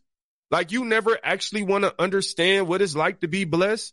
You never want to understand what it's like to go to the promised land. Did you read all them chapters in Exodus and the book of Joshua where people were traveling through the wilderness, going up against all these obstacles and situations along the way to get to a promised land of milk and honey? I want some milk and honey.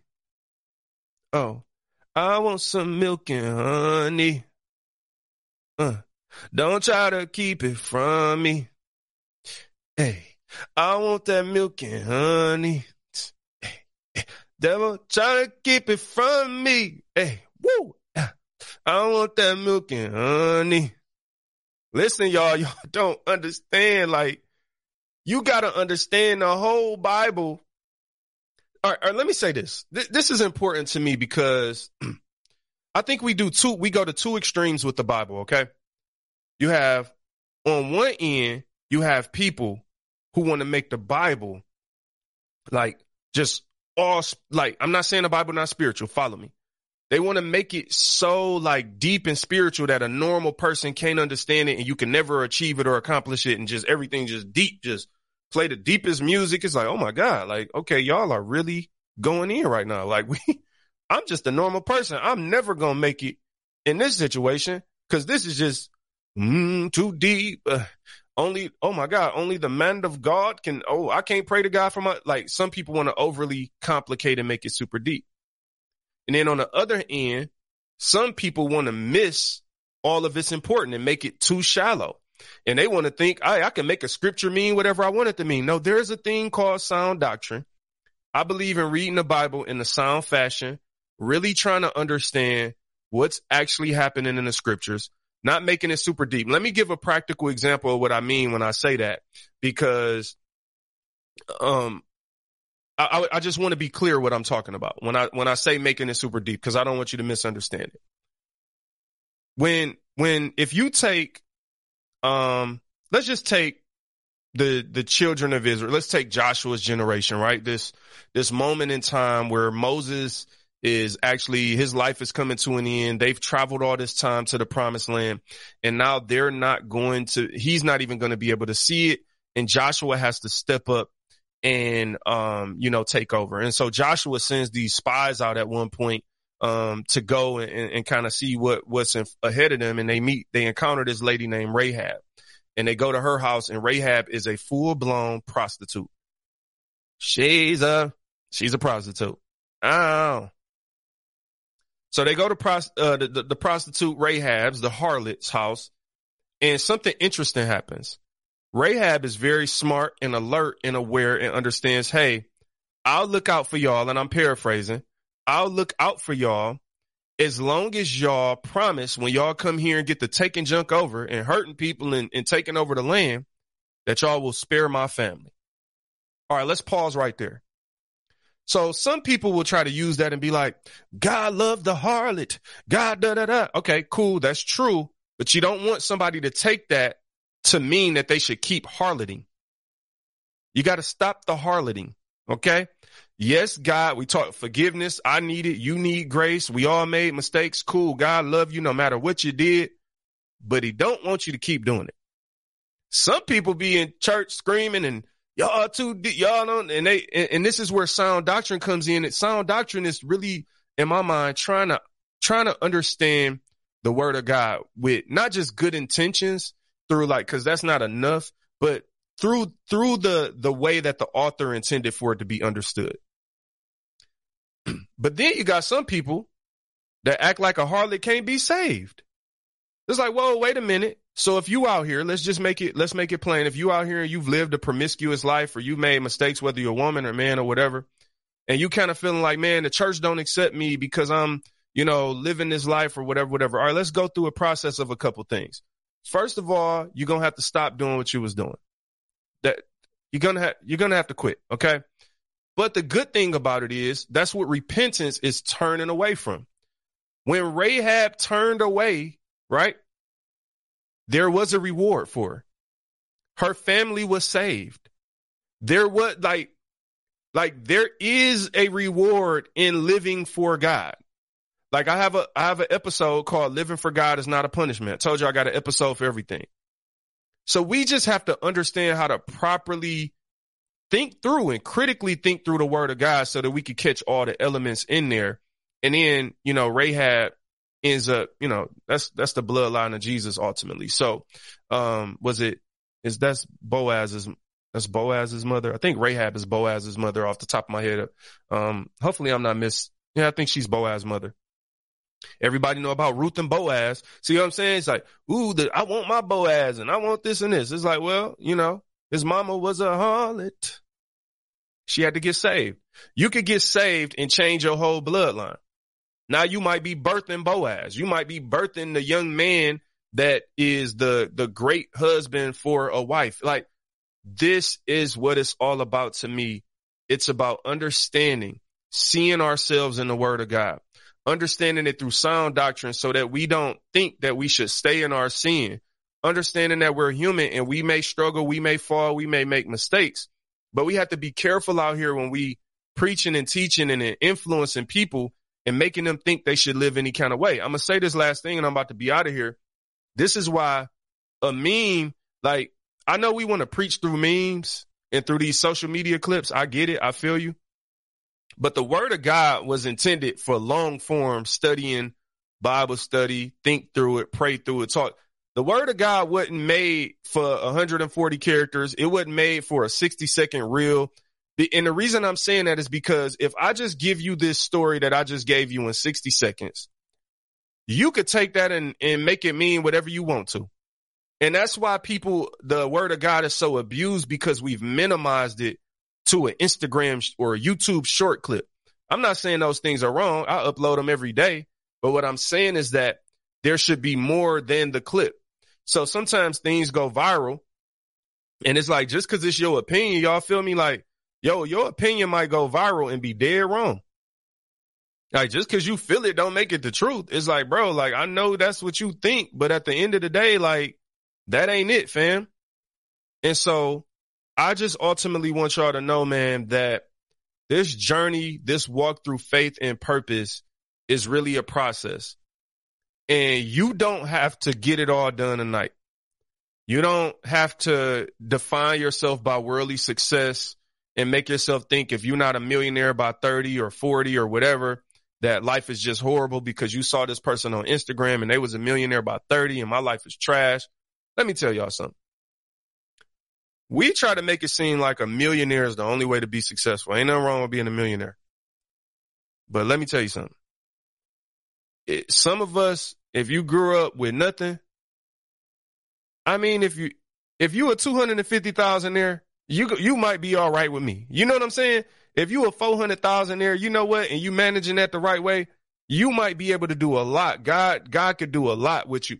What I'm saying is, let's stop letting the world define what success is for our lives. And then we won't be walking around depressed and mentally stressed out and things like some of this anxiety and all this stuff we're going through is self-inflicted. I'm not saying it all is, and I'm not a mental health professional, so I'm not trying to act like it.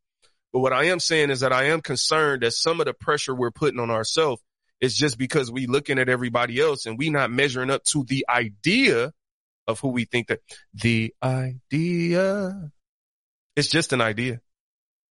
That's all it is. It's just an idea, y'all. It's not, everything isn't reality that you see. It's clipped and it's, it, it's edited. It, it has a filter. Like, so we gotta, we gotta really understand, man, that is, that is definitely more to life, um, for, for us to, um, accomplish and go through, and that through all your struggles, you have value. Y'all feel me? Chanel, Helen, like that, like, what I really want y'all to take away today is like, you have enough value to write a book. Like, yeah, yeah, you. Like, I know you don't think too highly of yourself, but there is value in you. And just like you overvaluing the next person, and that, that's part of the problem is that we gotta stop putting people on pedestals. Like, look, don't put me on a pedestal, bro. I be telling people all the time, I don't trust y'all anyway. Don't trust y'all. Don't need y'all to put me on no pedestal, because all you're going to do is build me up to tear me down. You're going to build me up when you think I'm a superhero. Then you're going to find out I'm human, and you're going to rip me to, apart. You're going to cancel me because you don't agree with uh, whatever proposal I voted for or against. Now we just done. Like, we live in such a toxic world where we don't understand nuance. And so I think it's very important to understand nuance and not jump to conclusions. Pastor Gerard Brooks, what up, brother? I appreciate you, man. Thank you so much.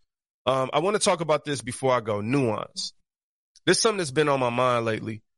Um, we, we really just, we really just explored nuance when I talked about Rahab.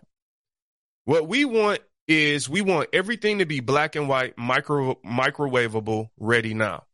Um, we don't want to understand that life has nuance. Y'all feel me? Love you too, bro. Um, but in life, sometimes it's not as, it's not as simple or black and white as you want. And sometimes it's like, all right, let me give you an example. You go to a Thanksgiving dinner and there's two items you eat. There's a turkey. You eat some of that and you eat the macaroni and cheese. The turkey was horrible. The mac and tre- cheese was amazing. OK, but here's the thing. Here's the catch. Your best friend made the turkey. Your worst enemy made the macaroni and cheese. That's nuance. Maybe, you know, overgeneralized, but that's nuance. The nuance of life is that, yeah, I, in my mind, I would much rather the story be that my best friend made the best food and the person I hate can't cook. But sometimes in life, the person that you can't stand is amazing at something. They're talented. They're blessed too. And sometimes the person you like is like, oh, her macaroni and cheese wasn't that good, but I like her personality. But you don't just get rid of her because her macaroni and cheese ain't good. Just like just because that person makes good turkey, you don't make them your best friend. That's nuance. Why am I pointing this out? It's because sometimes in life you might have to live with the fact, hey, you know what? I love his podcast, but I hate how he thinks about, you know, who his favorite basketball player is. I absolutely hate it. Oh, you know what? But I like the way he dressed, but I hate that he bald headed. Well, why is he bald headed? Like, you know what I'm saying? Like, that's nuance. And so many of us overreact emotionally to where we don't, this is what we do. We just be throwing the whole person away. That like, that's what canceling people is to me, y'all. Like, canceling people to me is like, well, dang, you just go, you say, if my man voted for whoever, you say just don't wear his clothes, his shoes. Like you say, just, just toss him out, huh? Uh, we got, we can't listen. I don't want to joke about it. I'll just say this, man. It's, it's some songs that people done made. It's like, yo, that's a good song. Now I, I know the brother's sick in the head, but the macaroni and cheese was banging. Don't tell me if a crazy person makes some good macaroni and cheese, you ain't going to eat it because they crazy. That's how we be. We be wanting to simplify life to this unrealistic level of everybody in the world is going to agree with me. Um, and if they don't, the moment they don't agree with me, I'm done with them. I'm going to give you an example. Let's talk about Kyrie Irving a little bit. I'm not going to talk about Kyrie. Um, I mean, Kanye. I'm going to talk about Kyrie. Um, Kyrie Irving. And we're talking specifically about nuance. So let me let me calm down the triggered people right now. Um, this is not about me agreeing with Ky- uh, Kyrie or me saying uh, I'm not. One thing about me is, and this is, again, we talking nuance.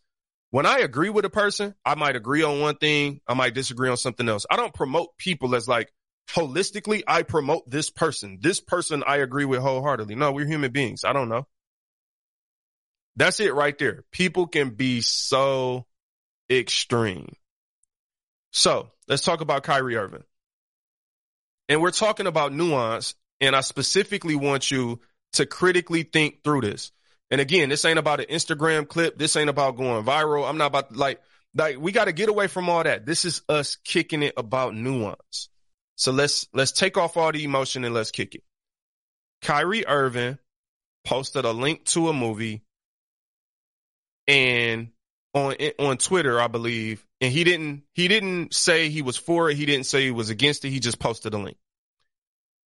From what I'm hearing, I didn't watch the movie. I don't have any desire to watch the movie. I don't have time to watch it. And already know that I don't agree with uh, Kyrie's religious points of view. So there's probably nothing for me to gain from seeing this movie. I could just kind of take all of the context clues and come to my conclusion. So Kyrie Irving posts this link. I guess the movie, it sounds like, I don't know if it's some Black Hebrew Israelite stuff. It's probably some, you know, dangerous doctrine. It's, they're calling it anti-Semitic, anti-Semitic, but I don't really always know what that exactly means, because when people try to, when you start branding terms, like, I don't care what it is, Black Lives Matter, Make America Great Again, anti-Semitic, like when something starts becoming branded, then I don't really know what it means, because we just, we label everything as that. So that's what I mean when I say I don't know what it means. Not that I don't know what anti-Semitic means, but just I don't know what they mean with that film. So he posted a link, and then this is what people started saying. We start talking about nuance. The N B A and the E S P N folks, they started saying, hey, it's, he shouldn't be posting that because he has too many followers. He has too much influence to post that. That's dangerous. That's reckless, whatever. I said, hmm, okay. I'm not agreeing or disagreeing whether or not. I'm just talking about nuance. All right. So Kyrie posted this link, and we say it's dangerous, even though he didn't say he was for it or against it. Now, every single day of my life, I can go on the internet on Twitter, and athletes with millions of followers, they can post uh, women twerking or dancing crazy. You can post alcohol. You can post smoking weed. Uh, you can post lyrics to music that's talking about getting rid of people and getting them the heck up out of here. You can, you can post your politics for abortion, against it, whatever. Like, wow. But because he has maybe some extreme religious religious beliefs, but does he not have the right to have it? But now because he posted that, we gotta, we can't wear his shoes no more. We can't. All I'm saying is this. Hear me out, people, when I talk about nuance. If we copy and paste that logic to every person in life, we all done. Everybody's canceled. I'm gonna give you an example. Shaq, Shaquille O'Neal called Kyrie Irving an idiot on T V. He called him an idiot for what he's doing is dangerous. Okay, cool. Well, somebody said this was floating around the inter- internet. I did not fact check this. So, uh, you know, this is just an opinion that was out there. If it's true, it's interesting. Somebody said, well, Shaq owns theaters, and one of the theaters he's on, he owns played the movie. Now, even if that's not true, the movie, Kyrie had to buy it from somewhere. I believe it was Amazon or Amazon Prime, or watch it somewhere. Nobody, nobody said anything about Amazon Prime. Shaq sitting here calling them an idiot, and it would be really ironic or oxymoronic if his theater actually played the movie. So now that we, we can't eat a shakaroni pizza now? No, man, my point is stop doing this, y'all. You gotta chill on this. All your clothes say made in China. All, do an internet search on China and U S and government. It, man, China, they trying to take over, bruh. You think, listen, this is one thing about American people. We so naive because we think the world, let's love, every, this is the love. Yeah, that's the right mentality to have, but don't think everybody love you just because you love them. So these other countries, they want to be number one, bruh. They don't like you. You're going up, they don't like you. It ain't like that, bruh. They trying to get you up out of here. All my clothes say made in China. So if I, if I find, read a, read an article and China did something crazy, which China has done a bunch of crazy stuff. So if, if I read something and say China did something crazy, let, let's throw all the clothes away. Now what we gonna do? Y'all ain't making no Cal, Calvin Klein. I don't, they, Calvin ain't making no clothes. Where you at? My, who, where, oh, Calvin got, they in China, in the Chinese factory making them. My point is life has nuance. When you try to minimize people and, you know, sum them up based on one thing you disagree with and throw them away based on one thing, what you're also saying is that you be, you deserve to be thrown away if you make that mistake. Now, don't get me wrong. I also understand that there are levels to stuff. So I'm not saying like, um, that someone never deserves to be punished or reprimanded for something that they do. If they hurt somebody, like we ain't talking about violence. Listen, remember what I said. Kyrie Irving posted a link. That's deep to me, even if I disagree. This isn't about whether or not you agree or disagree with the link he posted. The thing that's concerning to me is who gets to decide. If it's five million of us on, on, a, um, on a platform, it's more people than that. I'm just giving an example. If five million of us was in a room, You're not going to get all five million of us to, to agree on a topic. That's why we just had elections last week. And some people, fifty million people voted this way. fifty million people voted against it. Uh, the, the, they won by one percent. Most, most elections are won by a small fraction, which means there is almost equal amount of people on both sides. So who gets to decide that your opinion is fact? Kyrie Irving liked this documentary. I'm sure it's millions of people out there that agree with him and they like it too, regardless of whether the fact that I don't disagree with his religion, religious views or whatever it may be. It's people that believe that. I mean, I just don't get the idea of canceling everybody because eventually it's going to be you. That's my point. Here's what I want y'all to take away. I think there's value in you regardless of what you've been through, regardless of what mistakes you made. But the world wants to cancel you. The world is saying to you, you got to think about the pressure that cancel culture puts on you. Cancel culture basically says you have to live the rest of your life one hundred percent perfect. In the moment that you don't, you're worth nothing to us. We are all against you. I don't care that we liked your movie, Uncle Drew. I don't care that we w- bought all your shoes. And last week we was in the stands cheering for you. And when you want to hit the big shot in Cleveland for the championship, we, you was the best thing ever. We will turn on you the minute you post a link that we disagree with. Not because you said anything. Here's the, oh, here's the other idea I want to talk about with that, with nuance. People are holding Kyrie accountable for the content of the link that he posted. That's deep. That's extremely deep. So imagine you post on Facebook about a movie. You post about an episode of Power. Let, let, okay, I've seen a lot of people talk about Power. I've actually never watched Power, but a lot of people post about Power. So if I turn on that episode in Power and there is anything in there that is hateful, wrong, or sinful or whatever, I get to judge you and hold you accountable as if you're the producer? That's insane. So remember, I'm not dealing with whether or not the content of the film is, it seems like everybody's focusing on that. The, the content of the film is hateful. Okay, cool. But we got to live life with nuance. Sometimes things are going to be coming off as hateful or offensive. That's going to happen. There's no way. And I'm not saying that you should just go around offending people. What I'm saying is life has nuance. Two things can be true. The fact that this film is, it could be potentially hateful can be true, along with the fact that Kyrie Irving should not be held responsible for everything in that film, because I've never heard that logic anywhere in the world, ever.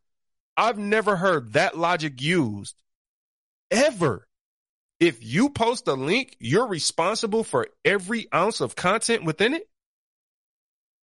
Who could live up to that, fam? Anyway, I appreciate y'all for rocking with us tonight, man. This has been Inspire Guys People, the podcast. If you enjoy this show, please like it, share it, subscribe, whether you're on Facebook, YouTube, every single day, just about I post short clips um, to inspire you, um, segments of the show, um, segments from our guests and our interviews. So please subscribe to Inspire Guys People on YouTube and tell somebody about this podcast, man. Hit the share button, hit the share button, hit the share button. And subscribe so you can be rocking with us all the time. This is what we're about, self-development, growth, and look, nuance. We understand that life has nuance, man. None of us are perfect. We trying to live for God, do it the right way, but we not just going around casting stones. Remember, Jesus said, let he who is without sin cast the first stone. So let he who is without sin cancel me first. Like, if you without sin, go ahead and cancel. And it's funny that the church carries the title of being judgmental, but the world is going around canceling everybody, acting like they're God. I think I've said more than enough today, more, more than enough. Follow me on that. Say, I think he said more than enough. Y'all have an amazing day. Stop saying what you gonna do till you do what you said. When you opened that Bible, you knew what you read. You felt it deep in your soul. The promise did not expire. Be inspired. I can see beyond the tears you cry and the pain you feel. I saw every hill you had to climb. Just a